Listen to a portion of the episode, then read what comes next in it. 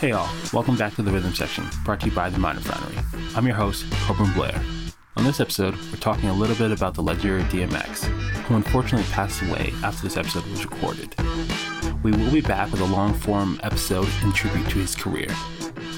Also on this episode, we'll get into some new music from Montreal, London, and Toronto. And if you like what you hear, remember to rate, review, and subscribe wherever you get your podcasts. Let's get into the show.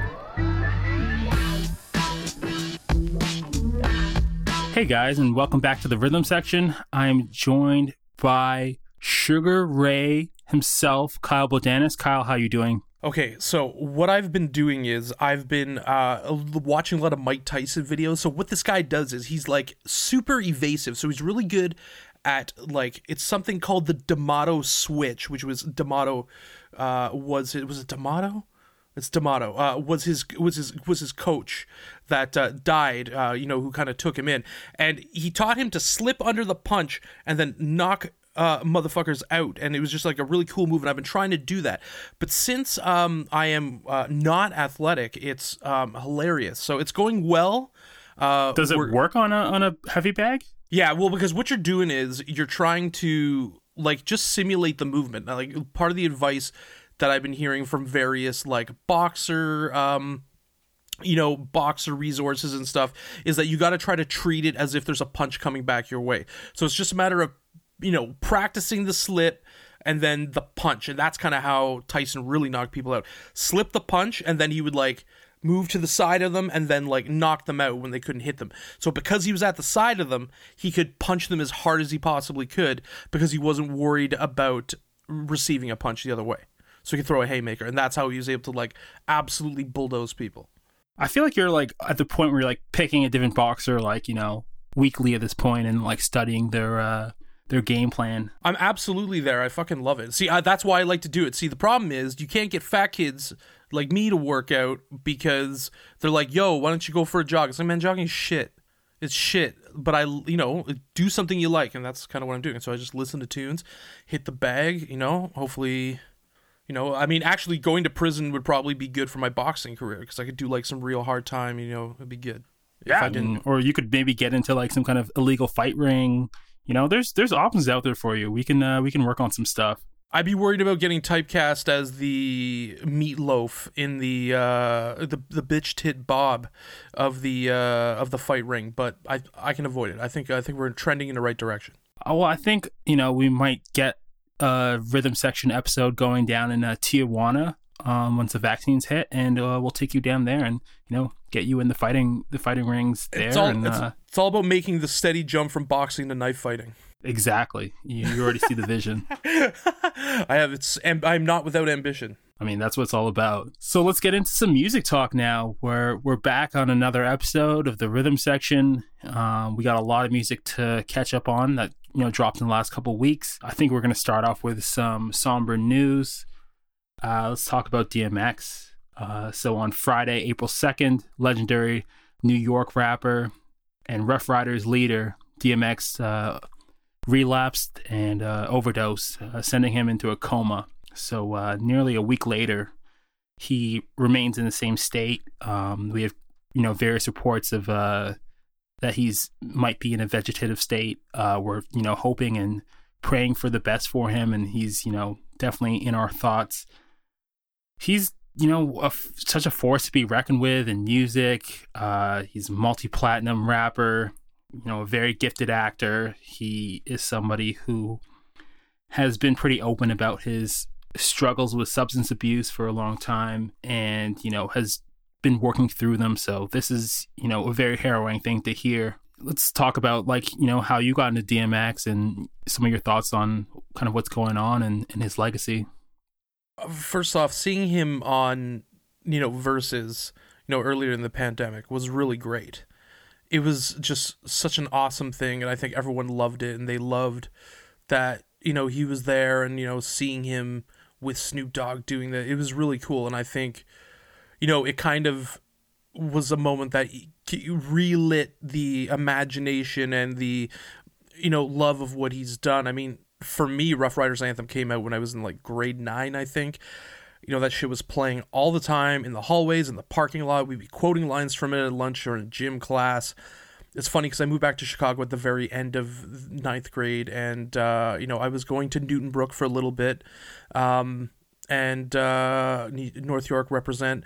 And I'll always associate that song with coming home because, like, we listened to that shit so much, and pretty much all the way through high school, in general, It's Dark and Hell is Hot was there, you know? And yeah. I'm thinking 2001 and the Slim Shady LP were the only albums that you even remotely heard as much. Like, I would say that probably 2001 and It's Dark and Hell is Hot were, like, the albums that were most listened to and most heard, whether it's at parties or fucking whatever. And it's just it's almost like losing him is, like, a little bit of your past kind of going away. You know what I mean? I think that he has such personality, and the respect, you know, that people have for him being unabashed about his, you know, about his problems and about the things he's been going through. Because a lot of people try to avoid it. A lot of people try to be phony. And one thing that DMX kind of has always been, whether it's about struggles with drugs, struggles growing up, even like his financial situations, spending time in prison, he's always been an open book about it, and he's never tried to be someone he's not. And I think that is a rare quality. Yeah, I think, you know, in this era, because of DMX's stature in the early 2000s and late 90s, and he kind of didn't try to force his way into the industry, you know, through the later part of his career. He was there. He was someone who's very revered, but I don't think he's quite, you know, gotten the respect or the status he really deserves. And I think, you know, having him on Verzuz last year was a part of that. We kind of got to see some of the outpouring for love for him, and we're seeing a lot of it now, and just his influence and his chokehold on the culture, because the Rough Riders were huge, and DMX like kept the lights on at Def Jam for a long period of time. Like, you know, I think that is completely underestimated, that what you're just saying right there, that people forget about that, because like for a stretch, first of all, in between Nas and Jay-Z's ascension, there's like a power vacuum that he occupies. You know what I mean? Like for a stretch in the late 90s and early 2000s, he was one of the people that dictated the sound and energy and attitude of hip hop.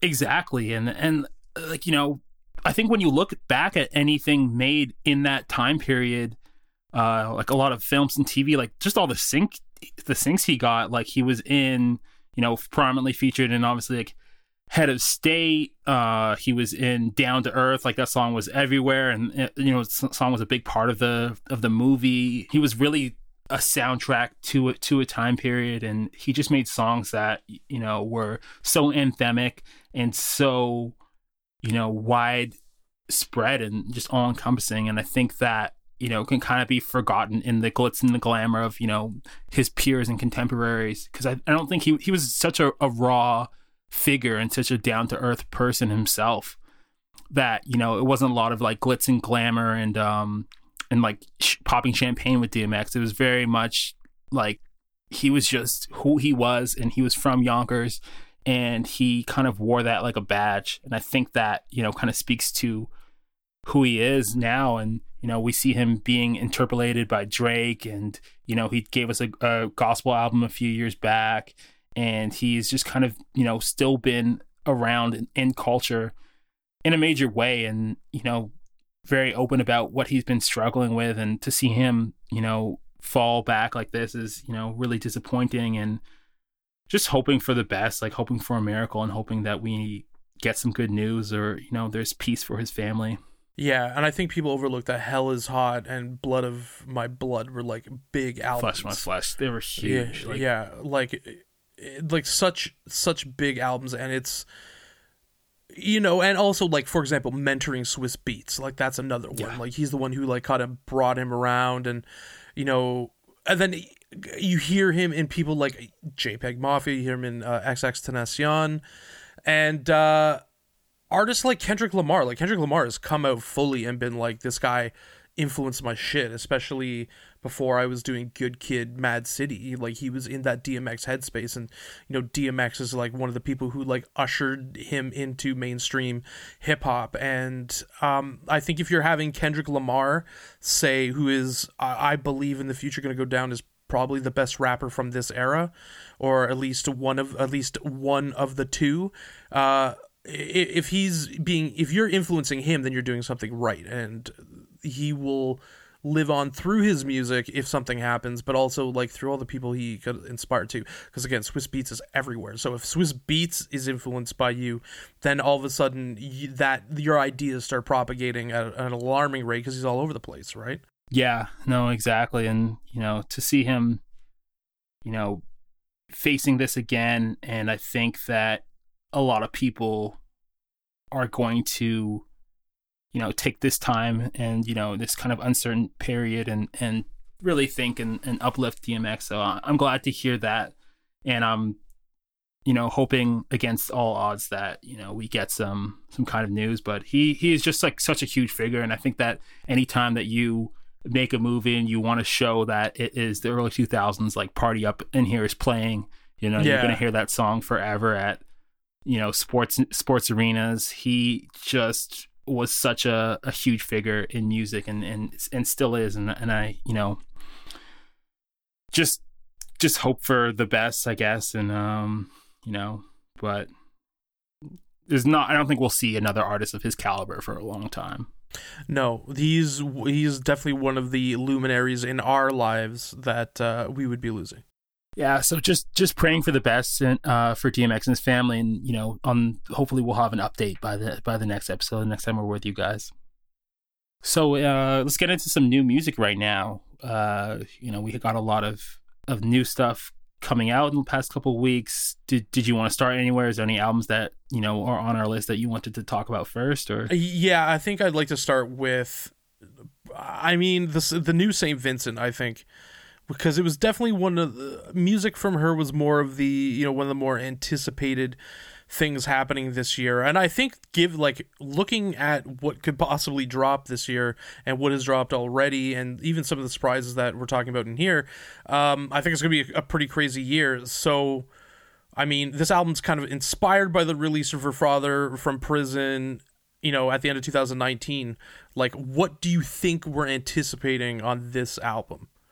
I mean, Daddy's Home is the name of the album. Yeah, like I like the two songs that I heard so far. I think Pray Your Way in Pain is probably my favorite. It looks like, you know, based on what I have on Apple Music, that's the opening song for the album. I think it's a really good opening. I think, you know, she's positioned herself. Do we refer to her as she, or do we refer to her as a band? I always get confused. I always, like, think of her as, like, you know, one act, but I think it's a she. It's like it's a stage name, you know what I mean? Yeah. So yeah, I'm really excited for this album. I think, you know, we're gonna see some growth from the last couple of projects. Like, I'd love to see her in concert again. I think it's been a while for me. The video also included for The Melting of the Sun. I really like the 70s aesthetic. I think I kind of get where she's, you know, coming from here. So I'm definitely looking forward to hearing the album in full in a couple of weeks. I mean, she described this as a sleazy album that touches on New York in the early 70s. And, you know, the first couple singles really make good on that, especially Pay Your Way with Pain. It's got this funky, raunchy keyboard groove, and she just kind of gives it on. It sounds really... It's really good. I immediately enjoyed it. She was fantastic on SNL. She's great every time. I mean, I haven't seen her... Actually, she's one of the few I haven't seen live. Really, really, really hoping that I get a chance to, especially on this album, which... Hopefully, you know, pandemic. Anytime with St. Vincent, I mean, like, you can come to expect experimentation and, like, subverting ideas that try to kind of peg her as this and that. And, you know, this album really sounds like a departure, like it's going to be a departure from her other work. But I love that. There's always innovation. She's always trying to not get pinned down by expectations, and this is her sound and this isn't. And I think she's definitely one of the more... forward-thinking artists that we have in music today. Yeah, I mean, I think, like, you know, to get back to the sound for a second, you know, one of the people we talk on this podcast about the most We're seeing Jack Antonoff, and he is back on this album, working with St. Vincent extensively. He seems almost like inescapable at this point. Like, he's all-encompassing. Anytime we talk about, you know, some songstresses, he is on the albums, behind the boards. So they last worked together on 2017's Mass Education. What do you think the sonic bed that he's going to provide for this album will be? Well, first of all, I'm intrigued about what that working relationship is, not because she seems especially difficult to work with, but because I'm curious as to how it contrasts his working relationship with like Taylor Swift and Lana Del Rey. Like, what do you think that dynamic is? Yeah, like I'm wondering about that too. Like, I'm wondering, like, he's become so ubiquitous at this point. Do you think he's gonna run into like a box, or, you know, he's going to pigeonhole himself because of like who he's choosing to work with? And like, I think he has a range, and I think he's going to, you know, keep delivering sounds. But I would love at the end of like this album to maybe sit down and listen to all three albums back to back, or four albums back to back rather, and, you know, try to like draw lines between the two, or between all the albums, and see, you know, what his sonic footprint is.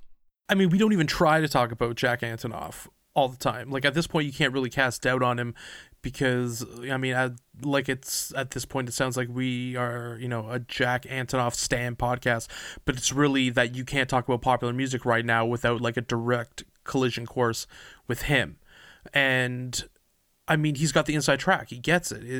He's... In this case, it being how to pull listeners in, how to combine infectiousness with sheer talent, but still kind of like give people the space to, you know, interpret their own music in their own way and like what they want to do. You know, it's pop with a with that simplistic substance that he adds to it, where there is emotional weight. It's not frivolous, but, you know, at the same time, it maintains that pop sensibility. Some people just get it. He's one of them, and he's going to get even more sought after, to be honest with you, because as the more he does, the more people want to work with him. And I don't think he's going to run into a situation where he's going to be in a box or it's going to get redundant. I think he allows the people to have their own space as artists, and not, I don't think he's controlling. Like, I don't think him trying to control would be controlling would work well with someone like St. Vincent, who's very on top of their own image and the things they want to put out into the world.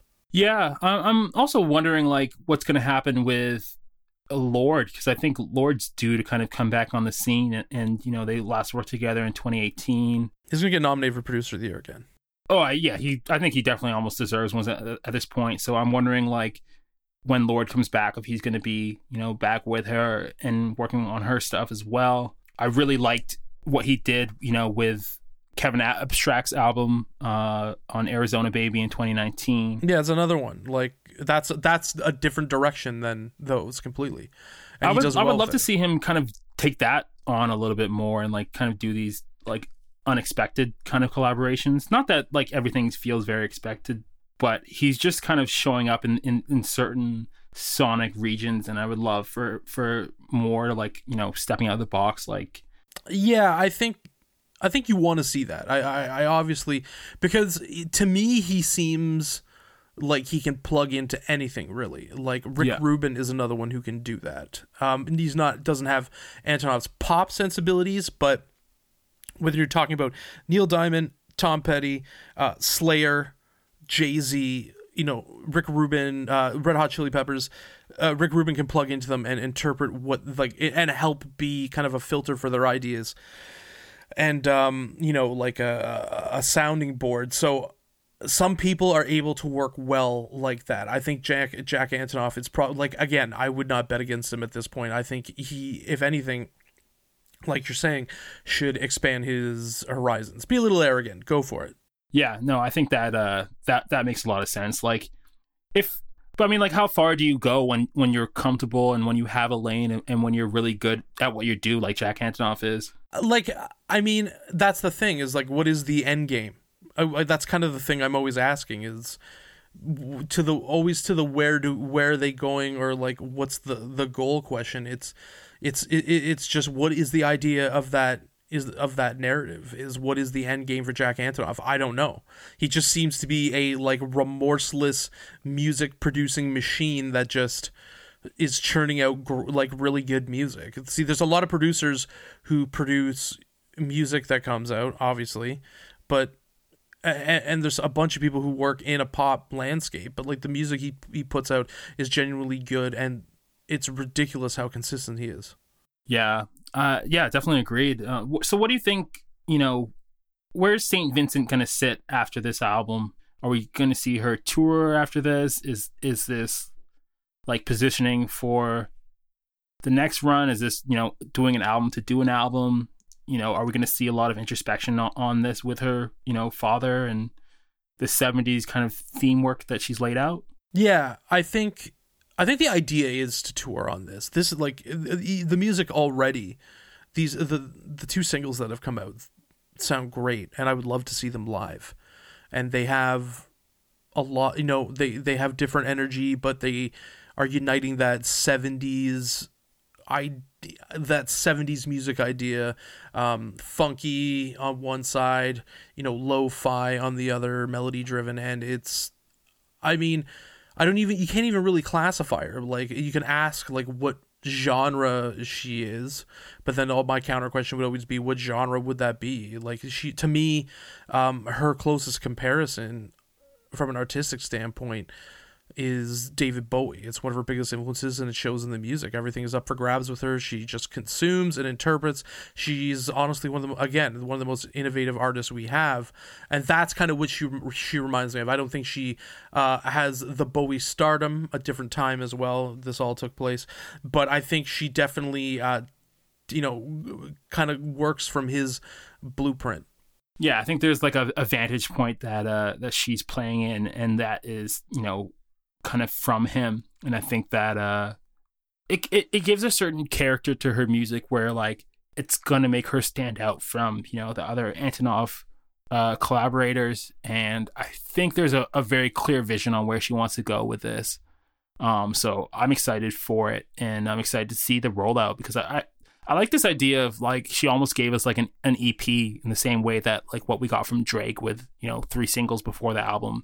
And I think that's an interesting, way to do a release and to do a reintroduction, because I feel like it's like somewhat non-traditional. So I wonder if she's, playing into some of the DSP stuff there, or if she is trying something of a new marketing tactic or something, or if we're going to see other artists kind of, follow this blueprint in terms of releasing.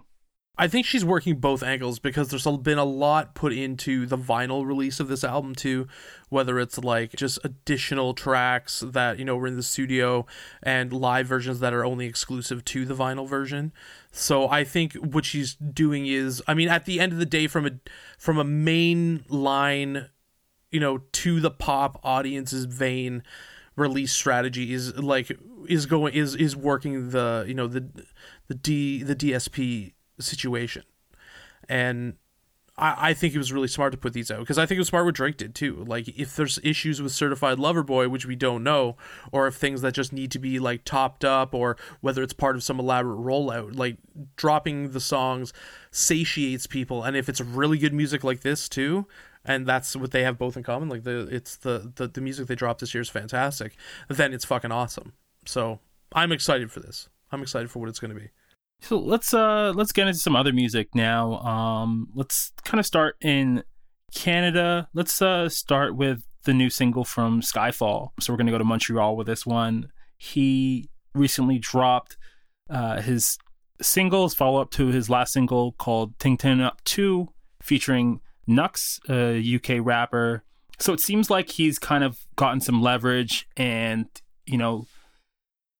Ting Turn Up did really well online and in a lot of spaces. It, obviously reached the UK. He seems to have picked up a label in Graduation. So we have some backing now, and they delivered an updated version of his first single, and they added a UK rapper, which, really speaks to the feeling on the first single. And I'm wondering, what's kind of next for him now, because I think he is now, his talent has been realized. His, you know, sonic connectivity to the UK has been, you know, actualized. The new video looks great. It looks crispy. It's like a kind of a bigger and better version of what we first saw.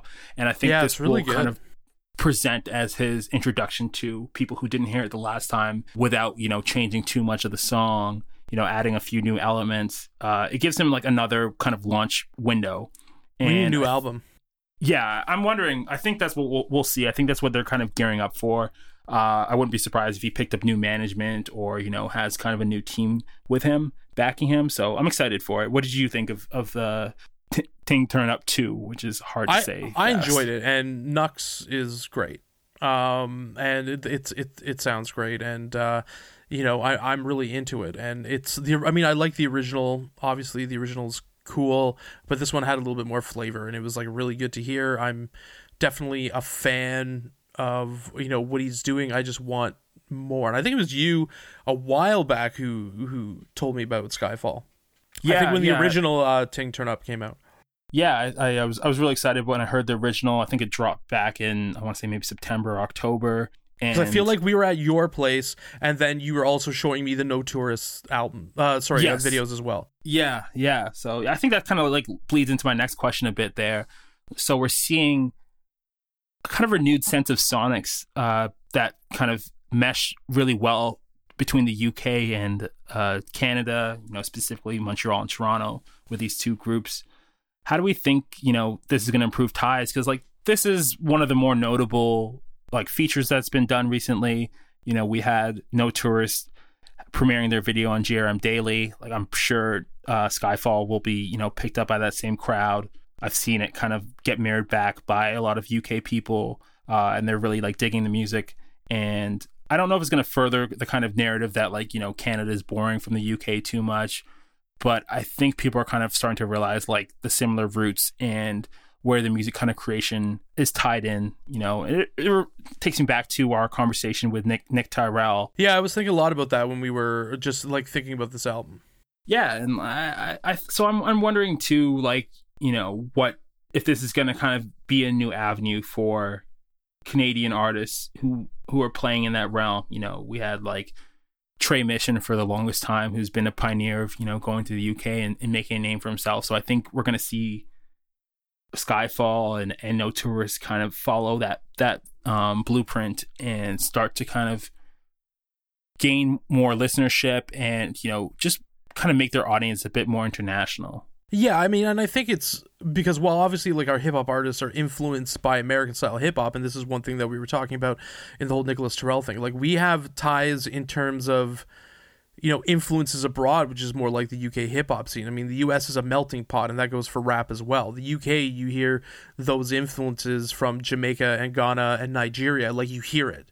It's very evident in the music. It's not kind of bred out of it. Like they don't breed it out of the music, and I think those ties are a bit of a uniting factor between us, you know. So the climate in the ears are always there, but as more Canadians channel those influences, I think those connections will grow. I mean, at the end of the day, like the US, it's a nationalistic thing always with them, even in hip hop, where there is it's more focused on what they're doing and thoughts that and their whole thing, where like those Jamaican and African influences are in the DNA of it, but it's not kind of unabashed. It doesn't represent itself in just like the beat timings, aesthetics, or anything like that. So I think Canada and the UK are more in touch with their roots, and I think that is kind of a uniting factor and why like No Tourists or, you know, Skiifall could go there and be successful, because it's not really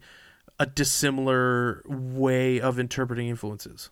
Yeah, agreed. I'd really love to hear Skiifall with like a Back Road G, or like, you know, on a track with like Pasaloo. You know, yeah, Pasaloo. Yeah, Pasaloo, or like Heady One would be cool too. Like, you know what I mean? Like I think there's a bunch of artists that Skiifall would sound really great with.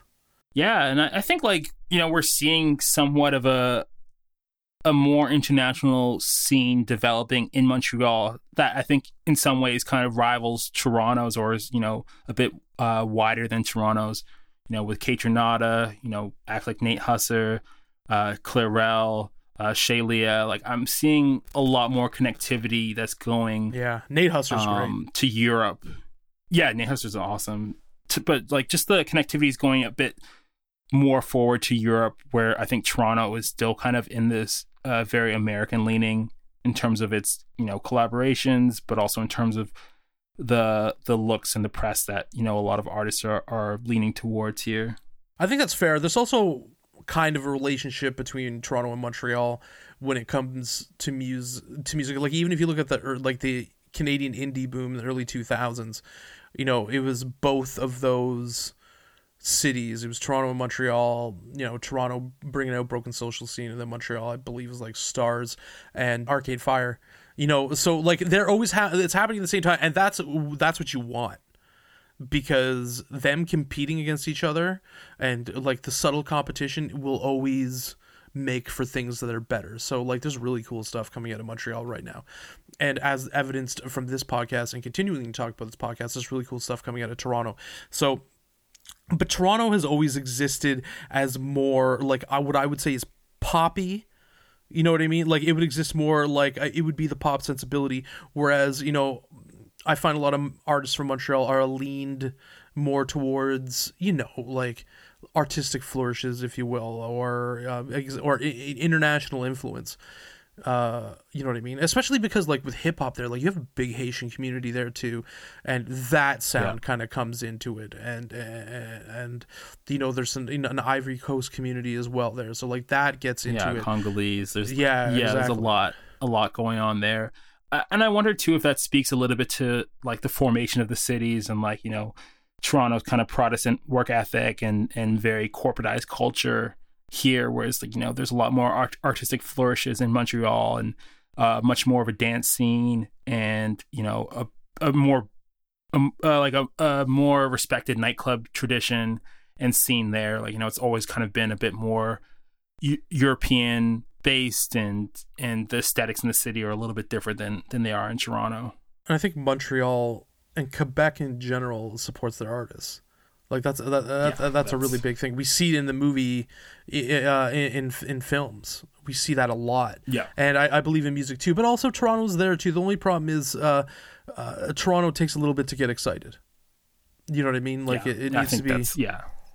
It's almost like Toronto's almost like a parent.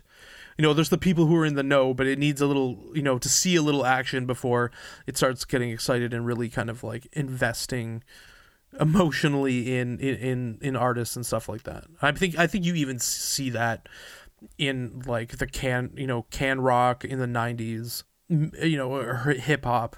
You know what I mean? Oh, definitely.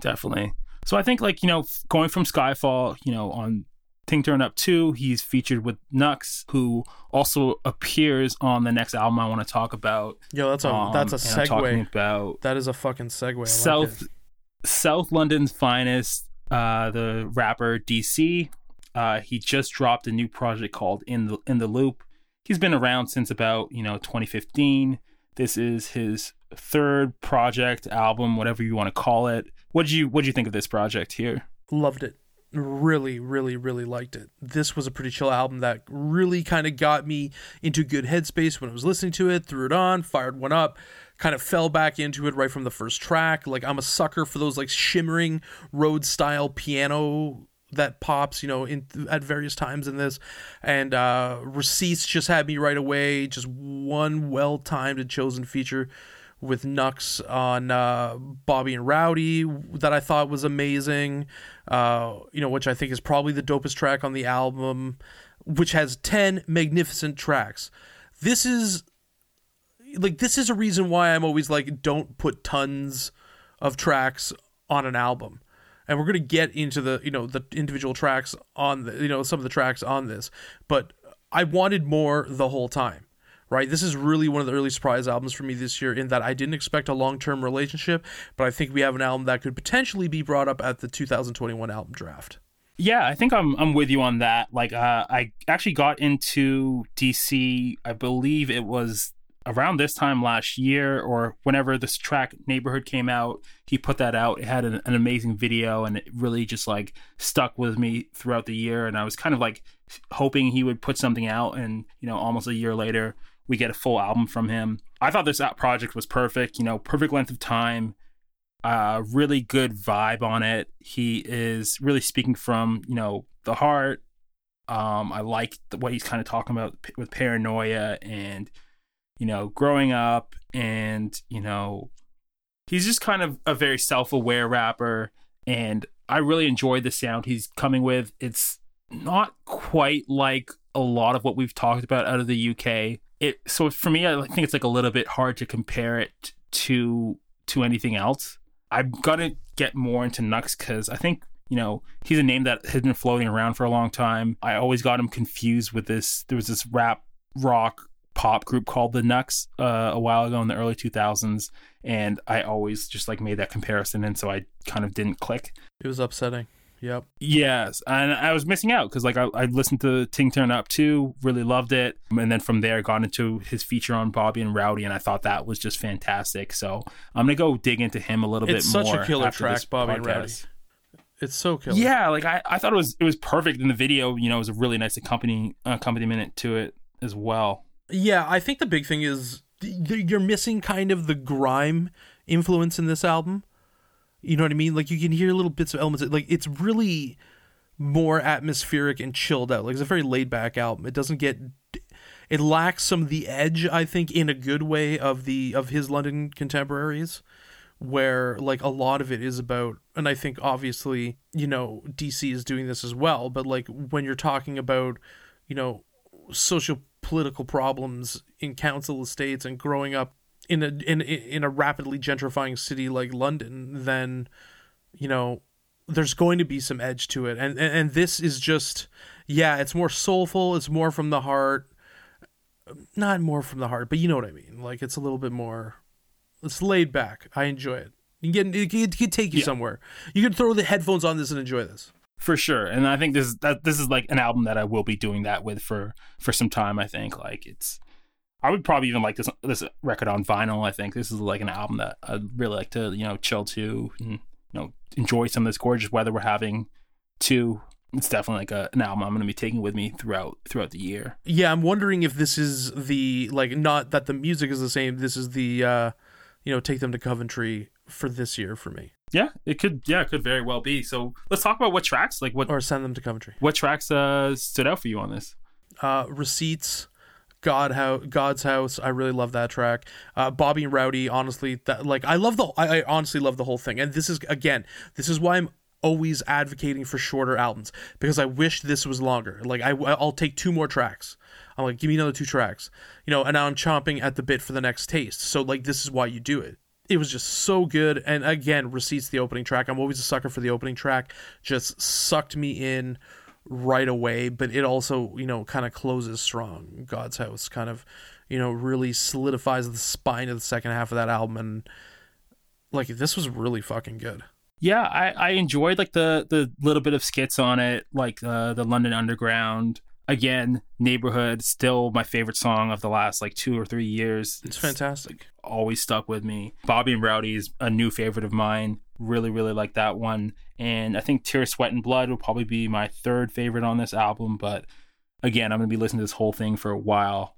And I think this is a fantastic album. I hope this, you know, kind of elevates him, takes him to the next level. I know he's, you know, already signed, working with EMI Records in the UK on Universal.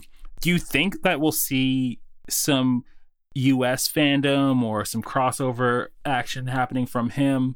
It seems like he's not really geared that way, but I can't really get a full sense of it. What do you think? I don't think the wider American music public is ready to fully embrace UK hip-hop. Like, we haven't seen the artist yet, but I theorize that we won't really see it coming. Something will just start catching feels in people, and it'll happen, and then, you know, a floodgate. I don't know. My question, I also don't want it to, like, be a novelty to them. You know what I mean? My question is, can this album reach the suburbs for that? You know what I mean? Because ultimately, that is what you have to do for real cultural penetration in the U.S. is you can't just be cool hip-hop heads in New York who are listening to it, or, you know, people who are part of, you know, who are influenced by music that has more world influences, like coming from Jamaica and like in Africa, like, because even in hip hop, there's nationalism, like not storm the Capitol nationalism, but not into British dudes rapping nationalism. Yeah, like I think with this, that this is a perfect album that will come on in a playlist, and I think people will be intrigued at what it is and who's rapping, and anyone I've shown from the States neighborhood has really, really liked it and really like got into it. Yeah, you gotta almost like hide their medicine in food like they're a pet, because like you just slip it into a playlist and it just comes on. It's like, well, what the hell is this? It's like, well, this is this British rapper DC. Like, well, I didn't really like any British rappers. Well, that's fucking changing. And hopefully that opens this massive fucking floodgate. Hopefully that happens, because it's like, this is really good. And that's one thing in learning more about UK hip hop and listening to it, is that like my first reaction was like, this is Mary Poppins sounding shit. And then all of a sudden I'm like, this is really good. These people are rapping like crazy. Like the lines, like bar for bar, these, you know, the UK rappers are bringing it. And I would say that they can easily rival their American counterparts currently, especially like from a technical standpoint. Yeah, I think with DC that his stuff will catch on. I don't know. I think there might be a ceiling on him, and that's not, you know, in a negative way, and because I think his music's amazing. But I think he'll have to dig a little bit deeper, or give us something a little bit more eye-catching and more shiny, I think. And that will be the one that maybe catches on American soil.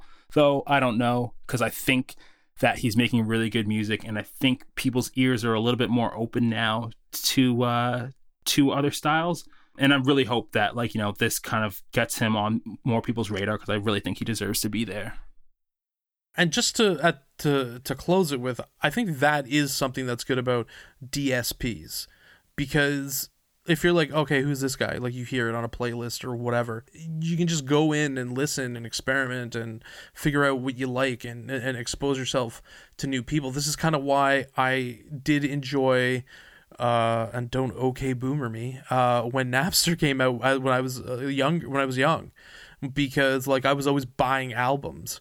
But like for me, it was a way to kind of discover new people and you know, that I had heard of without having to like shell out money for an album. And if I like the album, I go get it. And the DSPs, you know, have introduced me to UK hip hop. So I know their business model sucks sometimes, but there is some good to come out of them. Yeah, and I think, you know, the guys who started Napster, like Sean, they had a vision for, you know, what it was, and really like the DSPs just picked up on that model. So I think there's, you know, inherent flaws with it, of course, and, you know, artists should be getting paid more, but I think a lot of that kind of the blame lies at the feet of the record labels and consumers as well. So 100%. I think, like, you know, things like Bandcamp are great, and, you know, paying for merch and doing all these things, because that's where the money, unfortunately, is going to be made, because it's hard to put a lot of value in music because people consume it so rapidly, and there's so much out there, you know, 60,000 songs added a day to the DSPs. And it's hard. Like, you know, how do you price it? Like, what are people comfortable paying with? You know, Spotify has their free option. And there's something nice about, you know, paying that $10 a month and being able to pull up, you know, almost any song you want at any time, and, you know, playlisting it or playing it for friends or sharing it. And I think that ability isn't going to go anywhere anytime soon, even as we realize, you know, artists are getting the short end of the stick there a little bit. Absolutely.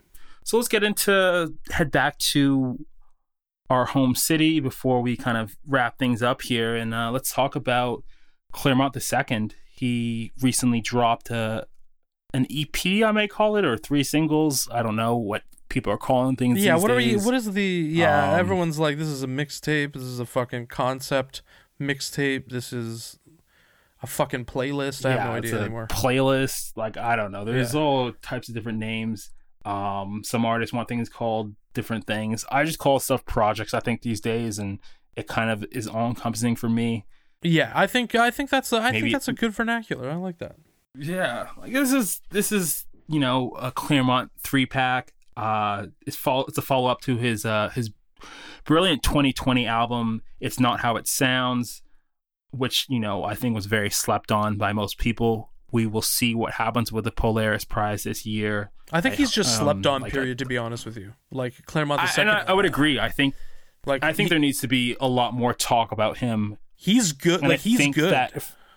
He's fucking really good. He's like better than good. He's amazing. He's putting out really high level bodies of work, you know, self-produced, self-directed, you know, with assistance, you know, writing all this stuff. He is just a creative powerhouse and, you know, still very young. I believe he's like 22, maybe, if that, or 23. And I think that, you know, if he existed in another city, you know, specifically I'll say Chicago, because I think there's a lot of sonic ties with what he's doing and you know, the music that I'm seeing from that city in particular. Mm-hmm. But I think if he was coming out of another city, there would be a lot more hype and belief in him. And I don't know if you know, Canada or Toronto or the media institutions are really picking up on his genius. So for you, you feel like it is a matter of just a lack of support with him? I think there's a lack of institutional support for him, and I think we'll get into that in a second. Let's quickly ask you what you thought about the three songs. What do you think? You know, did one stand out for you? Yeah, No You Don't is such a sick track. It's really good. I mean, like, yeah, I liked all three of them. I generally think he's one of the best rappers from Toronto. Like, I would be in agreement. Yeah. Like, I'm thinking about how much. Like, I'm not saying Tory Lanez is from Toronto or a rapper, but like, what if we just switched the attention that was on him and put it on Claremont II, even though it's not really, you know what I mean? Like, I'm 100% here for that. Yeah, like there's really, like, what was funny is I feel like I was out of touch with how underappreciated he was, because I've like lived in this little bubble where I'm just listening to Claremont II all the time. So I'm like, no one's fucking banging this at all. This guy's not getting nominated for Junos. Like, it's ridiculous. Like, I mean, yeah, I think that's what I wanted to touch on next. Yeah. Yeah. Like, there's really like atmospheric keyboard parts on this that are really cool. His bars are fucking sick. He's just, I don't know. He's good. His flow is good. Yeah. Like he's just really just doing things and competing at a high level. But yeah, let's get into the Juno stuff a little bit there, because how in the world did It's Not How It Sounds not get nominated in the rap category? Well, you know my thoughts on awards, but yeah. Like, I don't... Like, I really think he's one of our best rappers again. These three songs are great. It's really good stuff. This was actually a dope podcast to get ready for, as I've said, because all the stuff we got to listen to is really good. And if it's a Juno he's looking for, it's probably not the most politically expedient situation to say this, but I really, you know, from an artistic standpoint, like, he shouldn't care. Because I mean, one thing that you pointed out when we were talking about the Grammys was just like, you know, I'm like, fuck the Grammys, but I'm also not in a label investing money who we'd like, and you know, a Grammy increases, you know, just the business opportunities for artists. And I think with the Juno, you know, from that situation for people, especially now that he has a label where that he's represented, like that may be an important thing, but like artistically, I don't really think he can be denied. And my issue is that I just wish more people thought that. Yeah, like, I mean, just looking at the Juno noms this year, between like all the artists nominated, there's like this kind of goofy duo like from Vancouver, you know, 88. Whatever they're called is, sorry, I'm forgetting the name right now. I can't remember. Nav's there. Though. Yeah. I mean, there's a few artists there. And I think that there's very, very clearly that, you know, Claremont deserves a spot there. And I remember him tweeting, you know, something like he didn't remember if he even submitted, like he had to double check if he submitted. And I don't think that you can compare those bodies of work and say that, you know, he's not worthy of some kind of recognition. His last time he got nominated was 2018 when he was on Black Box Records. I think that was with Quest for Milk and Honey. So I'm wondering, like, you know, is there something like not being done for independent artists to get nominated? Like, I think, you know, when we're going to look back in 10 years and 20 years on the defining Canadian rap albums you know, the defining Toronto rap albums, like Claremont's going to have a lot of projects on there. And I think that he's being done a disservice to not be recognized for that. Yeah, I mean, I think part of it is not supporting independent artists. I think that is just like a base note for the city in general. And then, I mean, going back to the, you know, the whole Terrell Morris interview where he was talking about a lack of spaces. I think that's another thing, but that's more of a like across the board type situation as well. I think this is a case of people not getting it and just overlooking it, not having the taste. Like, I don't, you know, I like, for me, I like, what I want to know is like, what is the end game for him? Because it would be shitty if he stopped making music because, you know, like, because it just wasn't something that he could build a life on, you know what I mean? Or, you know, releasing music as his primary job. Because like at some point, if you're not getting the recognition and then you're not getting the financial stuff, it's like, well, what do you do from there? You know what I mean? But then again, he's pretty punk rock about these things.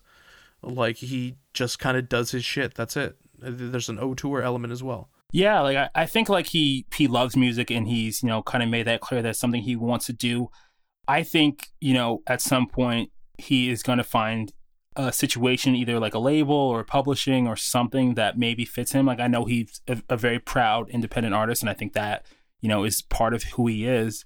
But I think that there's going to be something that comes that's going to elevate him, you know, out of this. And, you know, Toronto is going to be, and maybe like the Junos as a whole or Canada as a whole is going to be, you know, quick to claim him and quick to, you know, big themselves up for his, you know, perceived success or his success. And I think by that point it's going to be too late, because I think you can't keep making music like he's making and, you know, not be mentioned in conversations elsewhere in the world. So I think, you know, he's going to get out there, you know, somehow, some way. And I think we're just going to be behind the ball in Canada. And I think the Junos are going to be behind the ball. But, you know, I like that we have other outlets. You know, the Prison Prize exists. There's, you know, other ways for music to get recognized, and I think that he should be, you know, in those kind of categories, and he has been before. So I think that's where we're going to see him. I would love for, you know, these institutions in Canada to kind of wake up. Like, he does get, you know, he gets coverage, like he's being talked about, but I think that, or how much he's doing and how good that he is, I don't think that it's all the way there yet. I think it's one of these Freddie Gibbs situations, to be honest. Yeah, I think where that's a good comparison. You know what I mean? Where you spends a decade in obscurity almost, and then all of a sudden, like, we're talking about his next. He's getting nominated for Grammys. We're talking about like the crazy producers he's going to have on the next album. He's going to have like Alchemist and Madlib, and I think he was saying like Swiss Beats, and just, you know, just a bunch of different. I think Pharrell as well is going to be producing, because I think the Complex article was saying that he was just getting out of a session with Pharrell. Like, you don't work with all these people unless you have talent. And I really, really, really, really, really think that Claremont II is going to be in the same boat. I think there's only so long you can be denied when you're at his level. Like, he's legitimately a really, really good rapper, and his music is really good. And I think at some point that's going to be recognized. It's just, you hope that he's still full steam ahead in the industry, but it sounds like he will be, because it's fair, like already, like the resilience is without question. For sure. And I think, you know, that's a good note to kind of wrap things up on. Again, you know, prayers up for DMX. Kyle, thank you so much for joining me. No, not a problem. Always a pleasure. And I hope we are not pouring out one out for DMX. I hope we're going to be talking about more music in the years to come, but, you know, hoping it works out. For sure, for sure. Thanks, everyone, for listening. Look forward to talking to you again soon.